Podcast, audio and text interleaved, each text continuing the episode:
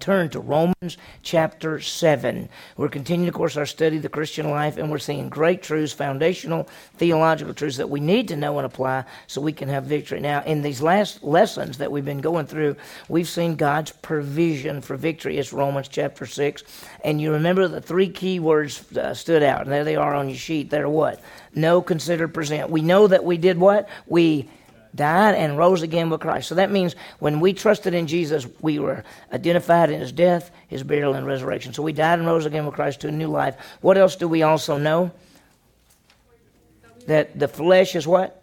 Is dead. Okay? Then we consider. Then the knowing is this is what we know. The considering is we're counting on. We're reckoning it's a term that says count on this. What do we count on? That we are do it the do it the way he's dead and dead to sin and alive in Christ. Because we have to put that that we're dead to sin. What, what does that mean, dead to sin? It doesn't rule us anymore. Huh? Say that again. It doesn't rule, or, or uh, we, we have an option. It's right. Dead to sin means sin doesn't not supposed to control us. Doesn't have to control us. Sin is not the boss anymore. Okay. And then what do we present? What do we say? Because we stop letting sin reign in our mortal body that we shall obey His lust, and do not go on what presenting the members of our bodies to what? Don't present the members of our body to what? To sin, and that results in unrighteousness, but present the members of our bodies to what? To God the Holy Spirit, and that is righteousness. So we know what we're to consider. We count it as true. We're new people. We present our bodies. But, but that there's a problem. I mean, we, we could say, well, we know that. So we, we won, right? We died and rose again with Christ to new life. Sin's been put to death. We're no longer, uh, we, we, we're not slaves to sin. We're alive in Christ. We don't have to present ourselves to the flesh. If we present ourselves to the flesh, we sin. If we present ourselves to the Spirit, we, we have victory. So, what's the problem? Well, there's a problem, right? Because something's wrong. What's wrong? There's this what going on inside there's this battle going on inside. And that's really, you, you, you, find out great truth in Romans chapter 6, but when you get into Romans chapter 7, you find out more truth as well. In fact, some of the things that we're going to look at in Romans chapter 7, you may never have thought about or you may never have said, wait a minute, I never even thought about it in this way. So we're going to look the battle. We got four areas. Let me give them to you. I want you to write something down and like put a dash beside it because we're going to come back in just a second and write a little bit more down. So the first thing, uh, number one, is the law. Put the law, and then put right up beside that, put what is the law. And then after that, put a little dash. What is the law? And put a little dash. Okay? Because we got something I'm going to come back on. Second thing, write down believers and put down uh, beside that a dash and put, we died to the law. Now, we died to what already? We found in chapter 6. What did we die? To the flesh. Do you realize you died to the law? We'll talk about that in just a second. Number three. You ready for number three? Number three, write down the conflict. And put just a dash, okay, because we're going to put something out beside that in just a second. And then number four, put the victory. That's the four things we're going to look at tonight. So go back to the first one where it says the law, and I put what is the law, and there's a dash, right? I want you to put out beside that law causes us to sin. Law causes us to sin. Now, by the second one, did we put believers, we died to the law, is that what we put? And put beside that, what does that mean? What does it mean we died to the law?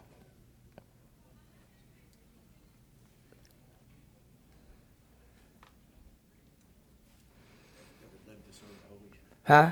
Live to serve the Holy Spirit. Well, yeah. well, there's a system out there that we, we don't have to come under, and we'll talk about it. What do we put for the third one? The conflict? Put it out beside there flesh versus spirit.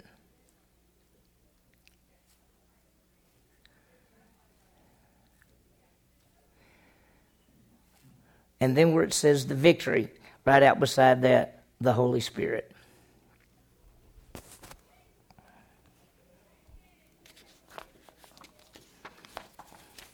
So there's a lot. a lot. You don't. You're still at the bottom of the page. Don't. I wouldn't turn over yet. Okay. So let's let's. I know because you're at the bottom of the page, you think, well, hey, we're through, but we've got something down at the bottom we're to mention. So let's think about this. I had this friend and he trusted Christ as Savior. And when he trusted Christ, he, he went really from darkness to light, from being dead to, to sin to alive in Christ, and became a child of God. And he was so excited, and he said, You know, I'm a Christian. Now tell me what to do. Give me the rules. Tell me the rights and wrongs. Tell me what I'm supposed to do. Give me the rules of living as a Christian. Uh, are there the rules as living as a Christian? There's a misconception. There are many Christians and churches think that the way that you live the Christian life is by a set of rules, the rights and the wrongs. Just tell me, don't drink, don't smoke, don't play cards, don't go to movies, don't wear certain clothes, do this, do this. You got you can't you got to be there Sunday morning, Sunday night. When you got to, there's all these rules that they have, the rights and wrongs. I told you the story. Most of you know the story, so it's it's not. But I went to visit a friend in Missouri one time, a little small town in Missouri. I was coaching at Mississippi State, and and we both went to the chain. We had gone to the same church in Starkville, which was a church like ours, Grace Church. And uh, I came to visit him. He said, "You got to see this. There's this church right. It's a little country church." He said, "But it's right close to where I live. You got to see this." We got in the car, and that was in the days that churches weren't locked during the day. And so we drove up to the church, and you know, it had that's the old tiny church that you open the front door and you walk into a little vestibule, and then you open more doors and you go into the into the little right before you could go in the front door, but before you could go in the next doors, there was a big sign, and it said, All of those in this church have committed to the following things. We will not. There were a list of about 40 things. We will not, we will not drink, we will not do this, we will not go to movies, we will not play cards. It was just a list of all these things they said they would not do, you know. And in their minds, how are you a spiritual Christian? You're a spiritual Christian because you don't do things. You're a spiritual Christian how? If you're controlled by the Holy Spirit. So, you know, so I just want you to think about that. Uh, many times people say, oh, just don't do the wrong things. Well, notice at the bottom of the page, the Christian life is not a set of rules or is lived under the law. It's not. And so we'll talk about it as we go through this and see how it fits together. So, do you realize just as we died and rose again with Christ and we died to the flesh, we also died to the law, and we're going to talk about it. So, we're going to look at these four areas the law, and how, in fact, that we, we died to the law and the conflict and all those kind of things. So, let's look at number one. Number one is the law. And when you think of law, what do you think? And I want you to understand that when we say law, t- there's two big aspects, or two aspects when, when the Bible talks about law. A is the law system, and put beside that the Mosaic law the law system, the Mosaic law. When most people think of law, they think of the Ten Commandments. And what they don't realize is when you say Ten Commandments, you're actually talking about the 622 commandments in, in the, in the code, the Mosaic law. I mean, when you start looking at it, you've got Exodus and then Leviticus and then a little bit of Numbers, and then a whole bunch of Deuteronomy, which is second law. And so when the Jewish people, when you look at the Mosaic law, and I know I know Christians who believe we're under the Mosaic law, and they say there's certain foods you can't eat. Uh, in fact, they think Sunday's the Sabbath day, so they say you can't do anything on the Sabbath because under the Mosaic law said keep the Sabbath holy. What day is Sabbath?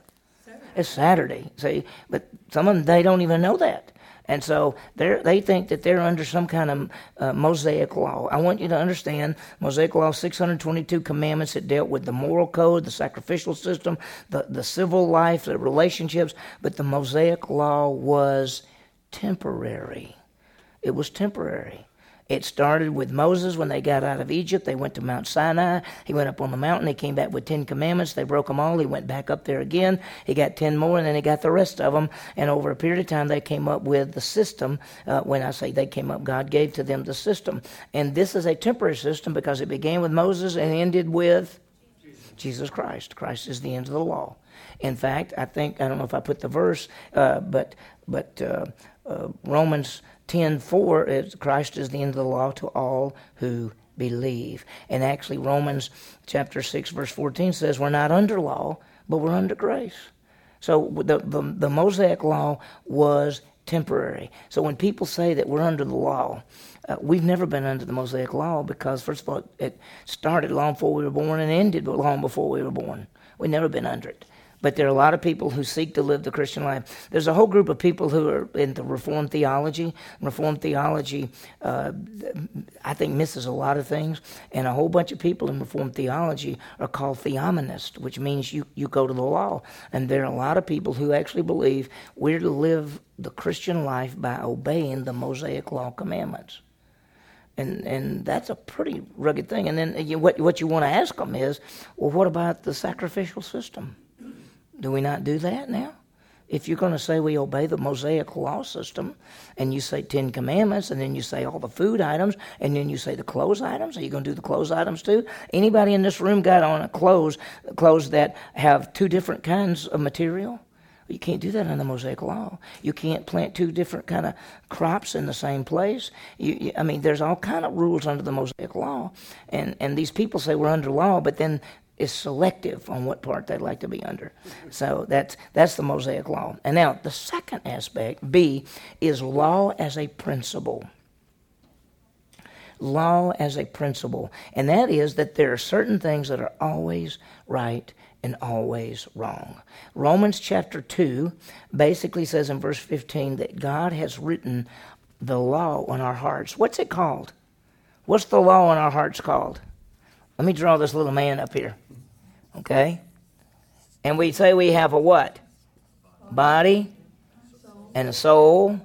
Ah, conscience. What's that? That's the law written on our hearts, the rights and wrongs. And then what else do we have? The flesh. Okay, and we'll come we'll come more we'll fill him in here in just a minute again. But the conscience is actually law within us because even almost all cultures would say there are certain things that are right. Most most cultures would say that it's wrong to steal, that it's wrong to lie, that it's wrong to kill people. I mean, those just everywhere. There's a system inside of people. Now, so the law as a, and if you put under this as law as a principle given to all people. Now, when we say we're under law, we're not under the Mosaic law. We're not saved by keeping a law. We don't live the Christian life by keeping a law. But in the New Testament, we see the law of Christ. Okay, now write that down. See it there, the law of Christ. The law of Christ is also called the law of love. Uh, excuse me, the law of love. When Jesus was asked the greatest commandment, what did he say? Love. To love the Lord your God with all your heart and all your soul. And the second one is equal to it. What is it? Love your neighbor. See, the law of love, and he said all the law is fulfilled in this. So the Mosaic law and the, the law of love or the principle of law all goes back to love, loving God and loving others. That's what it boils down to. So when the Bible talks about the law of Christ, and it does in the New Testament, talks about the law of Christ. And that's not a Mosaic law system, and it's not a set of rule system. It's loving others. In fact, Jesus said, I've changed it a little bit. I gave you a new commandment. The old commandment was love, love your neighbor as, and then, but the new commandment is love others as I have loved you. That's that's the that's the law of Christ. Okay, so in the New Testament we see that. Now realize we're not under the Mosaic law for Christian life. We're not under a set of laws for the Christian life. And if you want to say that there's any law aspect at all, it's the law of love or the law of Christ. And so whatever you do, you do what you think should be done that would show love to someone else. That's what he talks about. Now, with that in mind, let's talk about law. Why did God give law? Why did God give Mosaic law? Why are there rights and wrongs? The purposes of the law, number one, is to show us we are sinners. The law shows that we are sinners. Let me read for you. This is Romans. You don't have to turn there at all if you want to write the verse down. Romans 3 19 and 20. Listen to this. This is what it says. Let me let everybody get through writing. The law tells us or shows us we're sinners. Listen to this. He says, Now that we know whatever the law says, it speaks to those who are under law, so that every mouth may be closed and all the world become accountable to God. So when you look at the law, what does it tell you? Shut your mouth. You messed up. For, for because, because by the works of the law, no flesh could ever be justified, because through the law comes the knowledge of sin. When you look at the Ten Commandments, what does it tell you? You can't keep them, right? I mean, you've broken the have, have you broken the Ten Commandments? You've broken them all. You might said, Oh, I wish I had that. You just coveted. You said, Oh, I, I wasn't there. You just lied. Uh, you know, I mean, it's just it's everywhere. So when we look at the law, it shows us we're sinner. Number two, the law points us to Christ. The law points us to Christ. And I want you to just write out beside that. Uh, let me let everybody get it written down. Law points us to Christ. Galatians chapter 3 and if you want to, just put 21 through 25, Galatians 3 21 through 25. And it actually says that the law was our schoolmaster. Our, law basically said, look over here, that's how you can be saved. Because when you look to the law, what does it tell you? You can't keep it. And the law actually points us to Christ. And Paul writes it in Galatians and says the law was our schoolmaster to bring us to Christ so we would be saved. The law shows us that. The third thing the law does is it shows us the character of God. The character of God. I mean, when you think about it, did Jesus keep the law perfectly? Well, that's his character. Uh, you know, he never sinned, right? So when you think about law, and people say things like, oh, the law is how we live, and we say, no, the law is not how we live. The law shows us a sinner, the law points to Christ, and the law shows us the character of God. The law does not uh, save us. The law is not how we live the Christian life. Now, what I want to show you, this is something that I think is an amazing truth because I never really thought about it till I started studying and growing and all this stuff. And you get her saying, wow, I never really thought about this. But at the top of the next page, here's a great truth that we got to grasp. The law causes us to sin. Now, I want you to grasp that. Because if the law, if the Christian life was supposed to be lived by the law, the law causes you to do what? sin. So if you put yourself under law trying to live the Christian life, what are you going to do? You're going to sin all the time. So the law causes us to sin. You went to, where was that y'all were at? Where? They were at Silver Dollar City. And what does it say? There's a, there's a thing, and then you walk by. What does it say? Don't what? It says, don't look in the hole. What did you do? I looked in the hole, right? Because law says don't do something. They sent me a picture. I wish I had. I started to bring that thing down and put that picture. They sent me a picture to show me. But the bottom line is, if somebody says don't do that, if it says don't walk on the grass, what do you feel like doing? Walking on. The, somebody's going to tell me not to walk on the grass. I mean, because that's what law does. Law causes us to sin. I want you to look at Romans chapter seven. Look at verse five. For while we were in the flesh, living in the flesh the sinful passions, sinful passions of the flesh, which were what? Aroused by the law. We're at work in the members of our body to bring fruit, to bear fruit for death. What does the law do? It arouses what? Sin. It does. It does.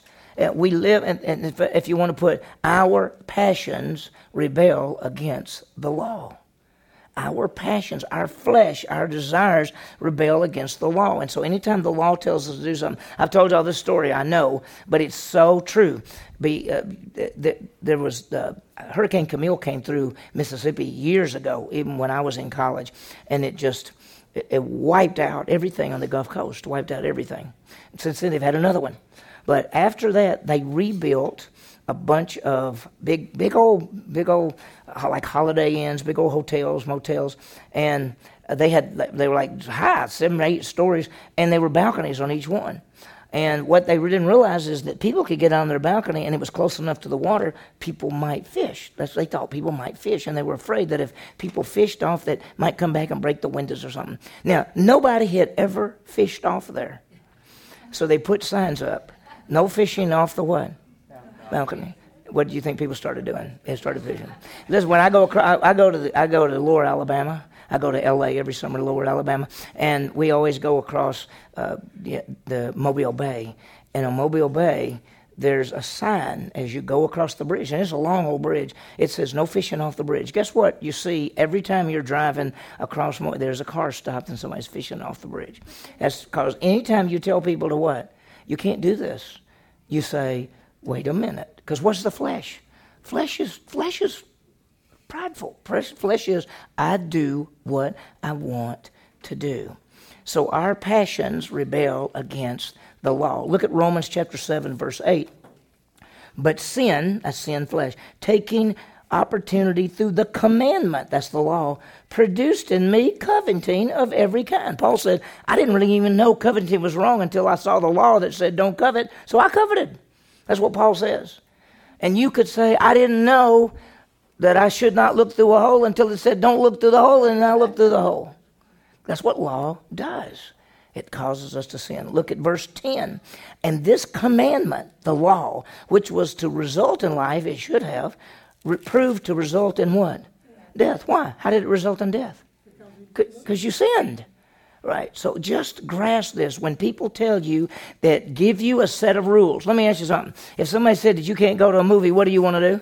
I want to go to. If you can't wear that swimsuit, no. If you you've got it, you can't wear shorts that are this short. You got to wear them this long. You can't wear them this. Well, you can say, I'll put these things on if I want to, right? Because anytime you put yourself under some kind of code or rules in which you're to seek to live by, you're to make yourself break them because that's what law does. It, just it breaks your heart. I mean, it does because I've known people. I, I, I remember uh, uh, years and years and years ago. It was a Wednesday night. It was uh, the, the other church, and it was. I mean, we're talking maybe almost thirty years ago.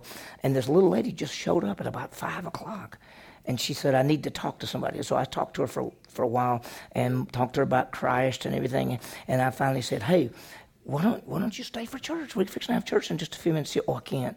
I have on blue jeans. You can't wear pants to church. I, I've just stopped by, but I, I know that I've done wrong by coming here. I said, no, no, no. You, you, who said you can't wear pants to church?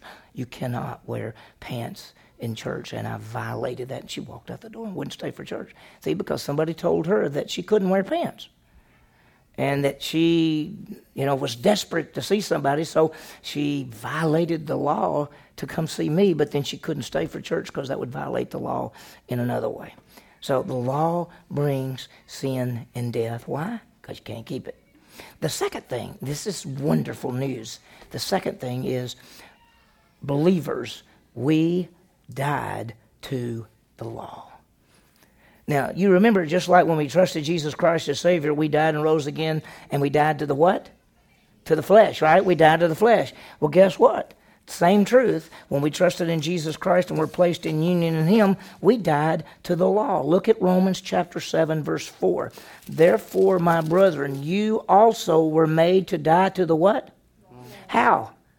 Through the body of Christ, so that you might be joined to another. Who's the other? Who did you get joined to? Christ. Jesus Christ. So notice, uh, we're joined to Christ. So he said that you might be, so him who was raised from the dead, nor that we might bear fruit to God. Guess what? When you trusted in Jesus Christ, not only did you die and rise again to a new life and that you died to the flesh and you don't have to obey the flesh anymore, guess what else you died to? You died to a law system. Because what's the purpose of the law? Three purposes. What was it? Show you that you're what? A sinner. Point you to Christ and show you the character of God. That's what the purpose of the law is. Law, the, listen, in, in, in 2 Peter, uh, Peter says the law is, if used lawfully, is good. He said it's used to show unbelievers that they're sinners and need a Savior. He didn't say the law is the Christian life. Nobody does. So I mean that that's that's the bottom line. So get this that we're joined to another. The result is this: in order that we may bear, bear fruit to God. Look look at Galatians. Or let me read it. I, I know you, it's just hard to have to flip to everything. Look at listen to Galatians chapter two. Let me read this verse. He says, For through the law I died to the law so that I might live to God. I died to the law. What a great truth. So think about this. We died and rose again with Christ to a new life. We already saw back in Romans 6 that we are dead to what? Dead to sin. We now find in Romans chapter 7 we're dead to what? To law. Listen, please don't put yourself under law. When you put yourself under law, it makes you sin. Jesus never said, "Here's, here's." While he, as while he lived on this earth, they were under Mosaic law. Just understand that. And that's why he says, when the Pharisees tell you to do something, do what they say, but don't do what they do because they don't do what they say. no, he, he is great. We're told we, we died and rose again We died to the flesh. We're free from the flesh. We also died to the law. We are free from the what? The law. Yes, we are free from the law. Wow, it is so beautiful. Now, this, this is this is this is. I'm trying to I'm trying to tell you that Paul is telling us that you don't put yourself under a law system to live the Christian life. Let me ask you something. You remember when Paul went to the, to the region of Galatia and he went in there and he went in there and he told these people about Christ and how they were saved by grace through faith and they trusted in Christ and he, he taught them everything and then he left. And then after he left, some people came in called Judaizers, which believed that you had to do good works to be saved and you had to live the Christian life under the law. So Paul wrote the letter to the Galatians. And if you ever read the letter to the Galatians, the first two chapters deal with salvation is by faith and faith alone. Chapters three and four come and say you're not under a law system. You can't live Christian life under law. And so he has to correct both of those problems. Now you're going to find this everywhere. Number one, people have have works for salvation and they have law for Christian life. And it's everywhere. It's everywhere. I grew up in the South. I didn't go to church. But even after I trusted Christ, I found so many Christians who thought the Christian life was a set of rules. I mean, I had people, you know, I, I, I happened to go to a Baptist church when I trusted Christ. And Knapp, the guy that led me to Christ, was a pastor of a Baptist church. And I had people come up to me and say, "So y'all don't y'all don't dance, do you?" And you know, a lot of Baptists didn't dance because it was wrong. What, who, David danced before the ark, right? So wait a minute. It's not dancing that's wrong. It's how you dance that's wrong, right? Cards aren't wrong. It's what you do with cards that may could be wrong. You just got to be real careful clothes aren't wrong. It's according to how you wear these clothes, right? Uh, so it's just all that rules. So A and B under there, I want you to see A, we died and rose again with Christ, so we're dead to the law and alive in Christ. Dead to the law, alive in Christ. That's A. Just put that down. Dead to the cross, dead to the law and alive in Christ.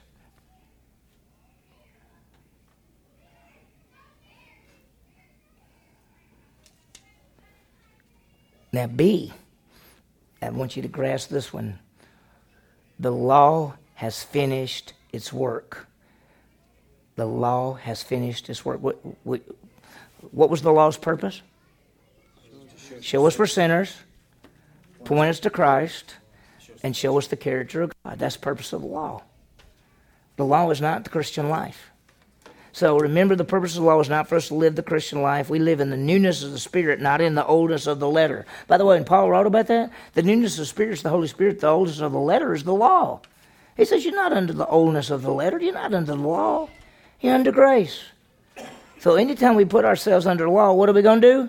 Sin. We're going to sin. Just, just remember how, how she failed so horribly by looking through that hole. You know, no, just kidding. But the truth is that that's what we do. Okay, now, now we're going to get into the part that I love and I hate at the same time because it almost makes you feel a little better when you read this because here's what Paul says. And when you read what Paul says, you say, I do the same thing Paul did. so, so Paul was so great, but that didn't mean he didn't mess up. And so we're going to see the conflict. And really, when you, you, we think about the two natures, the battle of the flesh and the spirit, let me let me write this up for you. Uh, I'll leave that right there. This is the this is an unbeliever, but now a believer. What what's what what what do we add to this thing? Okay, we have the spirit. We're spiritually alive, and we could say human spirit. And then what else do we have? Holy Spirit. Holy spirit. So now we got a conflict, flesh and the spirit. This is the new cre. This what is this? A new creation in Christ. Mm-hmm. This is the old man this is the new man. Is that right? Now, I'm going to show you something tonight that you may have, you may have not thought of. Most, if you've been around long enough, you've heard me say this before, but I'm going to show you something. There's this battle going on, but I want you to see something incredible. The flesh versus the spirit, spirit against the flesh, the law and the grace, flesh and spirit, old man, new man, new creation. One brings sin and death, the other brings righteousness. We can live in one of two ways. Notice this two ways to live. We can walk in the power of the Holy Spirit, or we can walk in the What? Flesh. That's it. That's it. Now, I've got something for you to think about that you might not have heard before. And I'm going to show you something, and, and then you gotta you, you gotta have to trust me.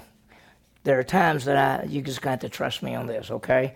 I'm going to show you something, but I want you to remember that when we trust in Jesus Christ as Savior, that we have, have a body and we have a soul. Which what does the soul relate to? The world around us, and they got a conscience that tells us right from wrong, and then we got the flesh, which is the bent to sin.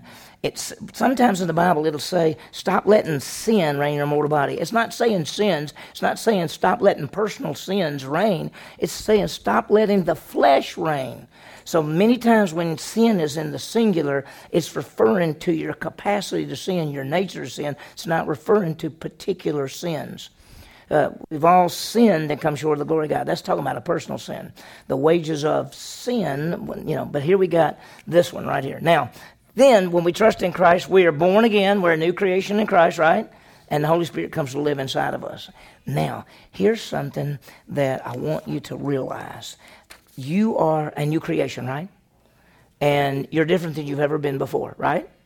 Okay? Now, I want you to understand this part of you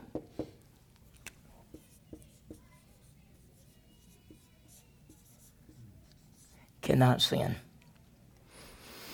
This part of you cannot sin. The new creation in Christ, who you are in Jesus, that cannot sin. Where does your sin come from? The flesh. Exactly right. Now we're going to see Paul explaining that, but I want to show you something. Anybody in here have a King James Bible? You do.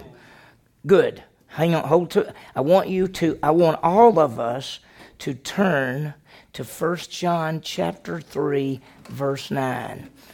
And turn to it in your King James Bible, okay?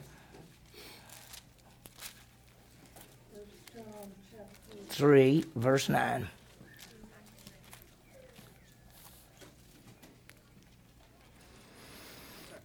First John chapter three, verse nine. Anybody, uh, okay, anybody got a New American Standard? That's, that's of course, the real Bible. okay. You got a Scofield. What is it? What kind is it? It's a King James Bible. It's a King James, so you have a King James as well. Well, I got Yeah, this is a New American Standard, though, right? Yeah. Okay. I'm going to read to you what the New American Standard says, and then if you anybody got an NIV in here, okay, okay, all right, listen to the New American Standard. Here's what it says No one who is born of God practices sin because his seed abides in him and he cannot sin because he is born of God. Now, that verse is wrong, by the way. It's right in part of the verse and wrong in part of the verse. You got an NIV. What does NIV say? No one who is born of God will continue to sin because God's seed remains in them. Okay, no one who is born of God will what? Continues. Will continue to sin. This one says will practice sin. Tell me what the King James Bible says. Whosoever is born of God does not commit sin. That's it. Stop right there. Whoever is born of God, what? Does not commit sin. Now, the rest of the verses also go on to say, eh, because his seeds abide in him and he cannot sin. In the original language, in the Greek, I, could, I, I wish I started to say, I'll just put it up here tonight to show you. The Bible does not say, whoever is born of God does not practice sin. It does not say that. It does not say whoever continues in sin. It actually says whoever is born of God does not do sin. That's what it says. So this part of you cannot sin. Now, the this is one of the few places that the New American Standard does not translate what the original language says. Now, the reason is because the people who translated this think think that if you say if you're born of God you cannot sin, they all know that you what? Everybody what? Everybody sins. But what's he talking about? This part of you what? What's born of God? What's the new creation? What's been spiritually alive? What is it? That's you right there. This is what's born of God. And that cannot sin. In fact, the verse, let me let me read it this way. No one is born of God practices sin. It doesn't say that. It says no one is born of God does sin because his seed abides in him and he what? Cannot sin because he is born of God. If you've been born of God, born again, you, this part of you, cannot sin. Okay, how do you feel about that? You feel pretty good, don't you? I mean, isn't that pretty good? But so why do you sin? Because the old man's still there. He's right there. And so, you st- so I want you to grasp this because when we start seeing what Paul says, it's going to make sense. Because Paul's going to say, when I sin, it's not really me. And you'd think, Paul's schizophrenic. No, Paul's not schizophrenic. Listen, when you sin, is it you, the new creation in Christ, sinning? You can't sin. What's sinning? The old man. Okay? So let's look at it. This is so beautiful. Let's look at the battle. Look at chapter 7 of, go, uh, go back to Romans chapter 7 and look at verse 15. And we're going to see Paul. And we're going to see Paul at, at Paul will tell you this is his worst, other than the fact that he. Um, uh, killed a bunch of people, tried to kill people, uh, uh, rejected Christ, put him into prison, uh, gave his vote to put him to death, he would say, I'm not deserving or worthy of anything in my life, and yet God saved him. That's what Paul would say. In fact, Paul said, out of all the sinners in the world, who's number one? Paul's number one. By the way, you, you could be, you, we're all pretty bad, but none of us are number one. Paul said that out of all the sinners, he's number one. So the worst, the worst we can be is number two on the list. And so Paul said, but look what he says. Chapter 7, verse 15. He says, For what I'm doing, I don't understand. For I'm not practicing what I'd like to do, but I'm doing the very thing I hate. So in your thing, it says, I don't really understand what I'm doing, okay? I don't understand what I'm doing. Now let me ask you something. When you sin, sometimes do you say, I don't understand why I'm doing this? Do you ever do that? And you go, I can't believe I'm doing this because I know I'm not supposed to do this, and I actually don't really want to do this, but I'm doing it. So notice what he says. I am not, now the, I am not practicing what I want to do, but I'm doing the thing I hate. Okay, look what he says. Uh, you write it in there. He says, For I'm, what I'm doing, I, I don't understand, for I'm not practicing what I'd like to do, but I'm doing the very thing I hate. You ever feel that way? Have you ever sinned and you said, what I really want to do is I'm not doing, and what I don't want to do, what I actually hate, I'm doing. True or false for all of us? Okay, that's what he's saying. Now watch what he goes on to say. Uh, and I could put down there that uh, we we hate to sin, we want to sin. Is that true? Yeah. You know, if sin was horrible, how many of us would do it? I mean, it's horrible, but we do it, right? And Paul, I'm saying this: the things I don't want to do, I do, and the things I I want to do, I don't do. I'm doing the very thing I actually what? I hate. I hate. Yes. I lost you. Okay, baby. I am not practicing. We hate to sin. We want to sin. You, you got it. Oh, oh, I'm practicing what I don't want, but I am doing the very thing I hate. Yeah, you got it. I lost it. Now you did good. You, you're right there. You're right there. Do you say there's a desire? Huh? There's a desire to sin? It, If we're saying we want to, sure we do. What's it come from? Exactly. How many of us in this room want to sin?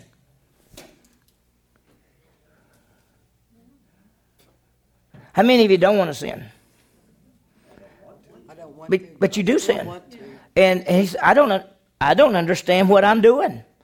For the things that I want to do, I'm not doing, and I'm doing the very thing I what? I hate. So do I want to sin? No, but yes. Right? Isn't this what Paul's saying? How do you feel about this? You want to sin? No. Do you sin? Yeah. So are you doing the very thing you hate? And you're not doing the very thing you want to do? What is wrong with us? Right? What is wrong with us? Uh, there's the battle. And let me tell you, you remember? If you yield to the flesh, what do you get? If you yield to the spirit, what do you get? Righteousness.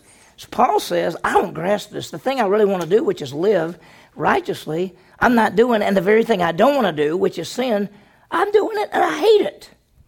Right? Now look what he goes on to say. Okay, verse 16.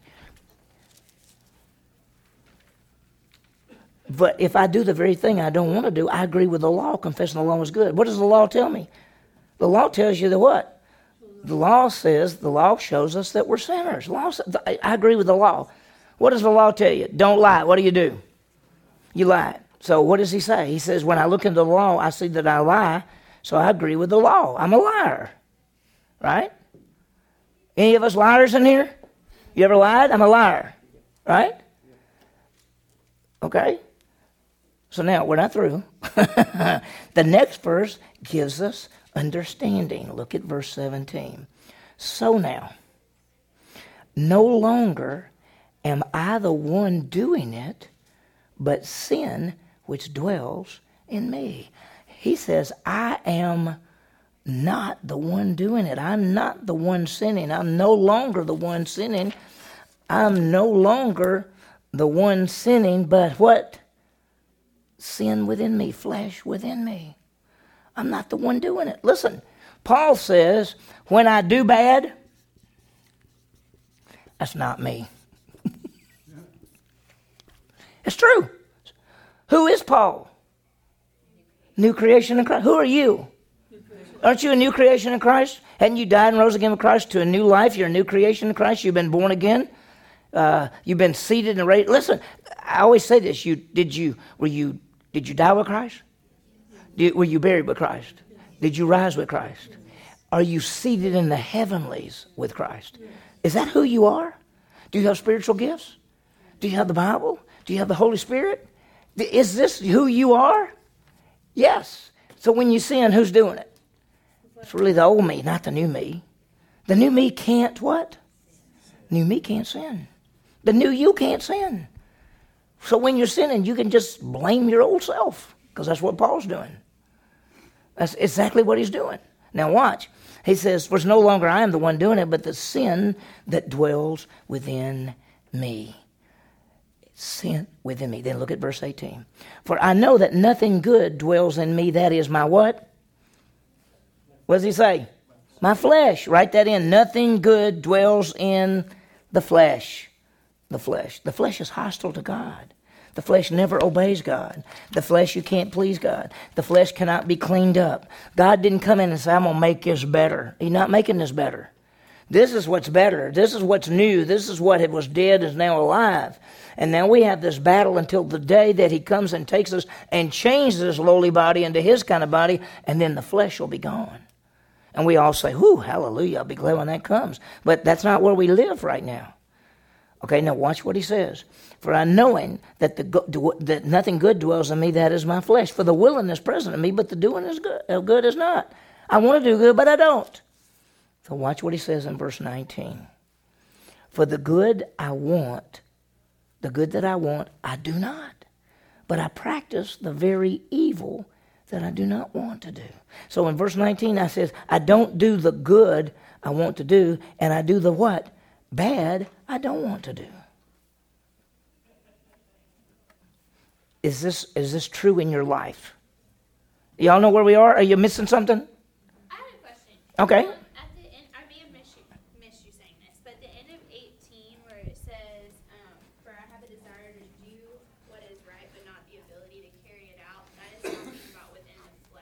Yeah, he, yeah, it is, and he's not really saying I don't have the ability. He, he's he's basically saying the the willing is uh, the willing is present, but the doing is of the good is not because this doing can't do it. So he's actually saying the willing when I'm when I'm when I'm doing this, I can do anything because I'm a new creation in Christ and I can't sin. But when I'm living and I'm living by this, it's impossible for me to do uh, what I'm supposed to do. That's why if you live in the flesh, what happens? You sin and you die. You understand that, right? What kind of death? Temporal death. Okay? So look what he says. So what did we do? Verse 19? Yeah, but what is this? What? I can't. Right there.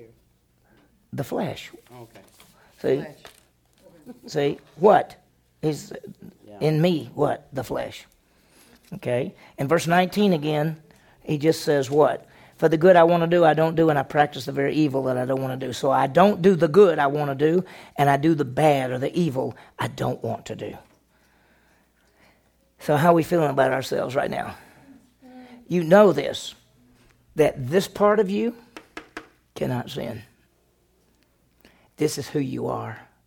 So, do we go through life? I'm just an old sinner saved by grace? Or do we go through life saying, I'm a new creation in Christ? So, watch what Paul goes on to say, verse 20. But if I'm doing the very thing I don't want to do, if I'm doing what? If I'm sinning, guess what? I'm no longer the one doing it, but sin that dwells in me. Who is the one doing it? The flesh. Paul says, I'm not the one doing it. Paul's not the one doing it because Paul would say, Oh, no, no, no, no, I can't sin. I can't sin. This is me. So if I'm sinning, it's not really me. Now he's not saying I'm exempt from sinning. He's just saying the new I'm the new person and the new person can't sin. So when I'm sinning, it's not it's not me, but it's the flesh within me. Okay? It's flesh that dwells within me. So as we go to the top of the next page at verse 21, look what he says, and this is a key. I find then the principle that evil is present in me the one who wants to do good. What is the principle? There is evil in me, the one who wants to do good. You want to do good? Why do you do bad? You want to do good? Why do you do bad? Because there's what in you? There's evil in you. There's evil in you. This is you. Yay! This is also you, but this is the evil in you. And so you say, I want to do good, and this says, You're not doing good. And anytime we listen to this, what do we do? We do evil. And when we do evil, we say, I don't understand this. What I really want to do is good, but I'm really doing evil. And so he sums it up by saying, I found this principle. The principle is the guy that wants to do good has evil inside of him. So when people say, Are people good or bad? People are basically what? We're all evil. We have a capacity to sin, to do wrong, and only because we're a new creation in Christ can we do good. Now, with that in mind, let's talk about the victory, which you all know. How do we gain the victory? Through the Holy Spirit. The Holy Spirit is the strength and the power.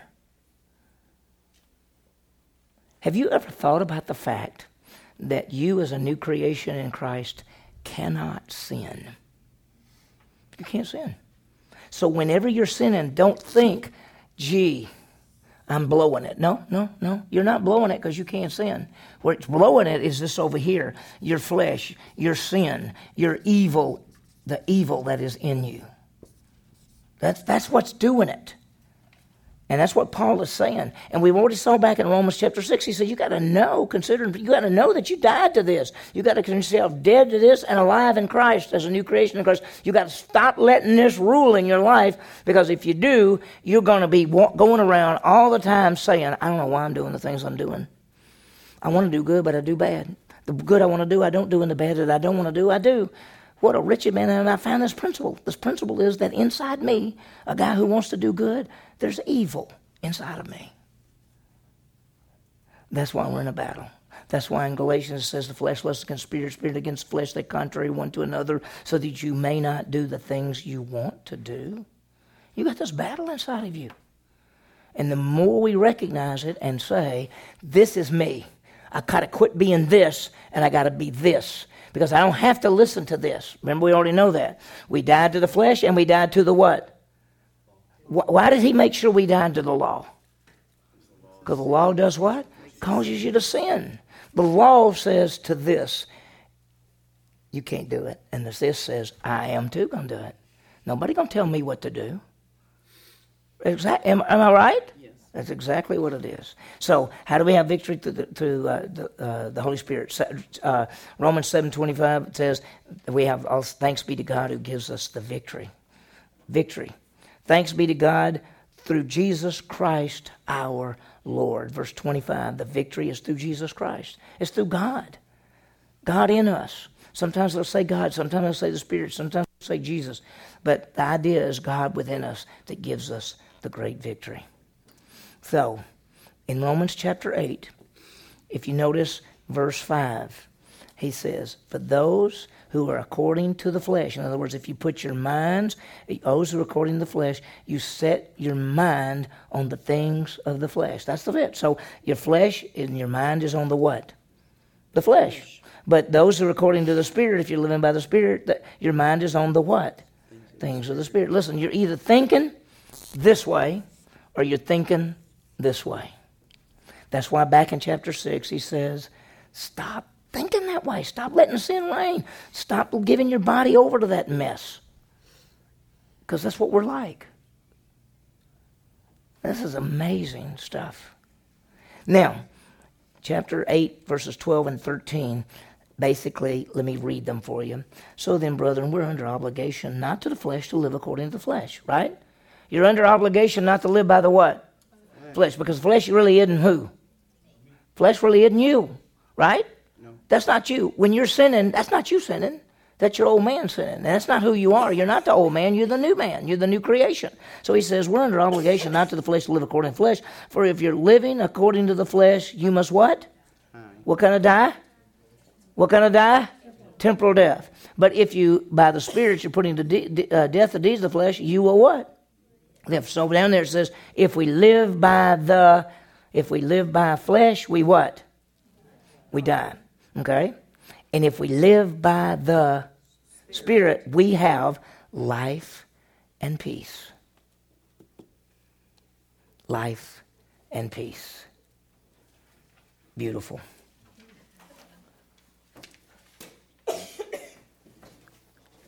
See, look at verse 6. If for if the mind is set on the flesh, there's what? Yeah. But if the mind set on the spirit is what? Life and peace. Wow.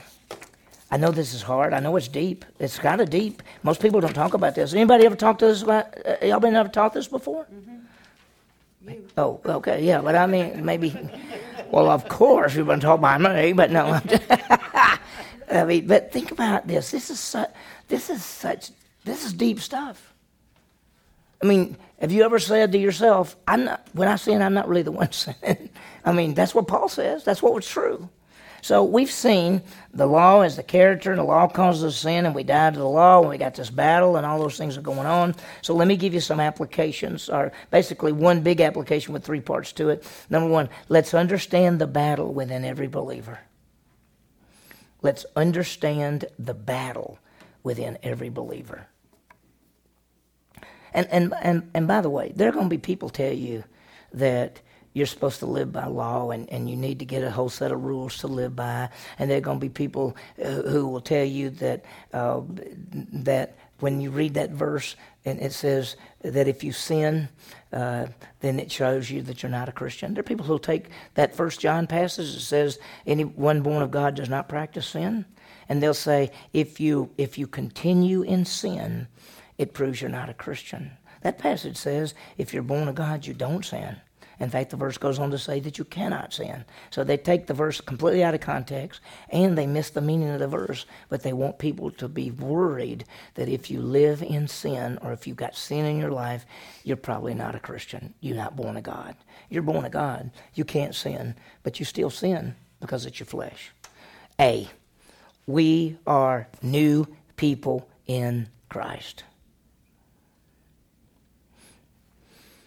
We are new people in Christ. We died to the what? To the flesh, and we died to the law. Isn't that amazing? I tell you what, give it an experiment. Put yourself under a law for a week.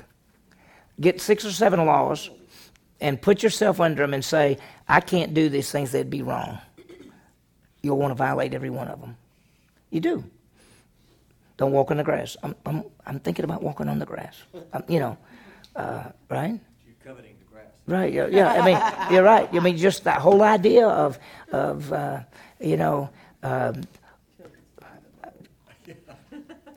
you know, it's really funny because I've talked to people and they say, I didn't want a car until everybody started talking about you need a new car. And then you start looking at these cars and all of a sudden you want these cars and you never had any desire to have a car. And somebody said, Well, you don't need that new car. And then you say, Well, you know, I, I might. I might need a new car. I mean, I might. You know, I mean, before you know it, you're, you're you know, somebody told you you can't do something, that means you're going to do something. You know. That old saying is just tell someone they can't do it and they'll do it. What do you do with little kids? Don't you come hug me. Uh-uh, uh, no, don't come hug me. They'll come running up and hug you every time, right? Unless they really don't want to hug you. But anyway, the bottom line is we're new people in Christ. We're, okay, the number B, B, letter B. The flesh still lives in us. What's it called? It's also called evil in you. How do you feel knowing that you're evil? Doesn't that bother you a little bit? Doesn't it bother us? That actually we're evil. You know, you're capable of any sin any sin. You may say, Oh, I'd never do something like that. You put us in the wrong place at the wrong time, we will do the wrong thing. We can never say, I would never do that. You don't know. You just put yourself in the wrong place at the wrong time. There are people who say, I never thought I'd do something like that. We just never know. So we got to be careful because we're capable of any sin. So don't go around saying, Well, I would never do that you know, uh, you you just don't know. You don't know what can happen to you. You don't know because you've got this evil in you. And then C.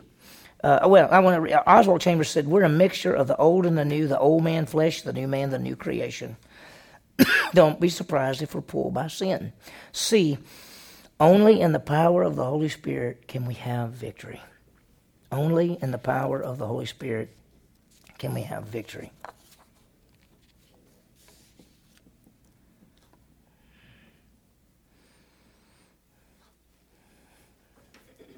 There's a saying I've read, and I like it. It says this The new birth happens at a moment, but growth is over a lifetime.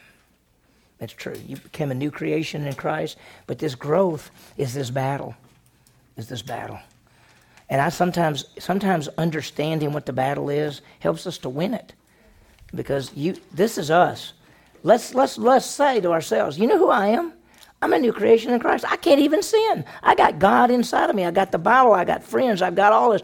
I'm a new. I'm going to live this way. And this part in here is evil and says, "No, you're not. No, you're not." You ever wondered why the people who are the most legalistic Christians are the most unhappy as Christians? It's because they're miserable, because they're sinning all the time, and because they're always constantly fighting this urge to go against the rules that they're supposed to live under. And it just breaks your heart.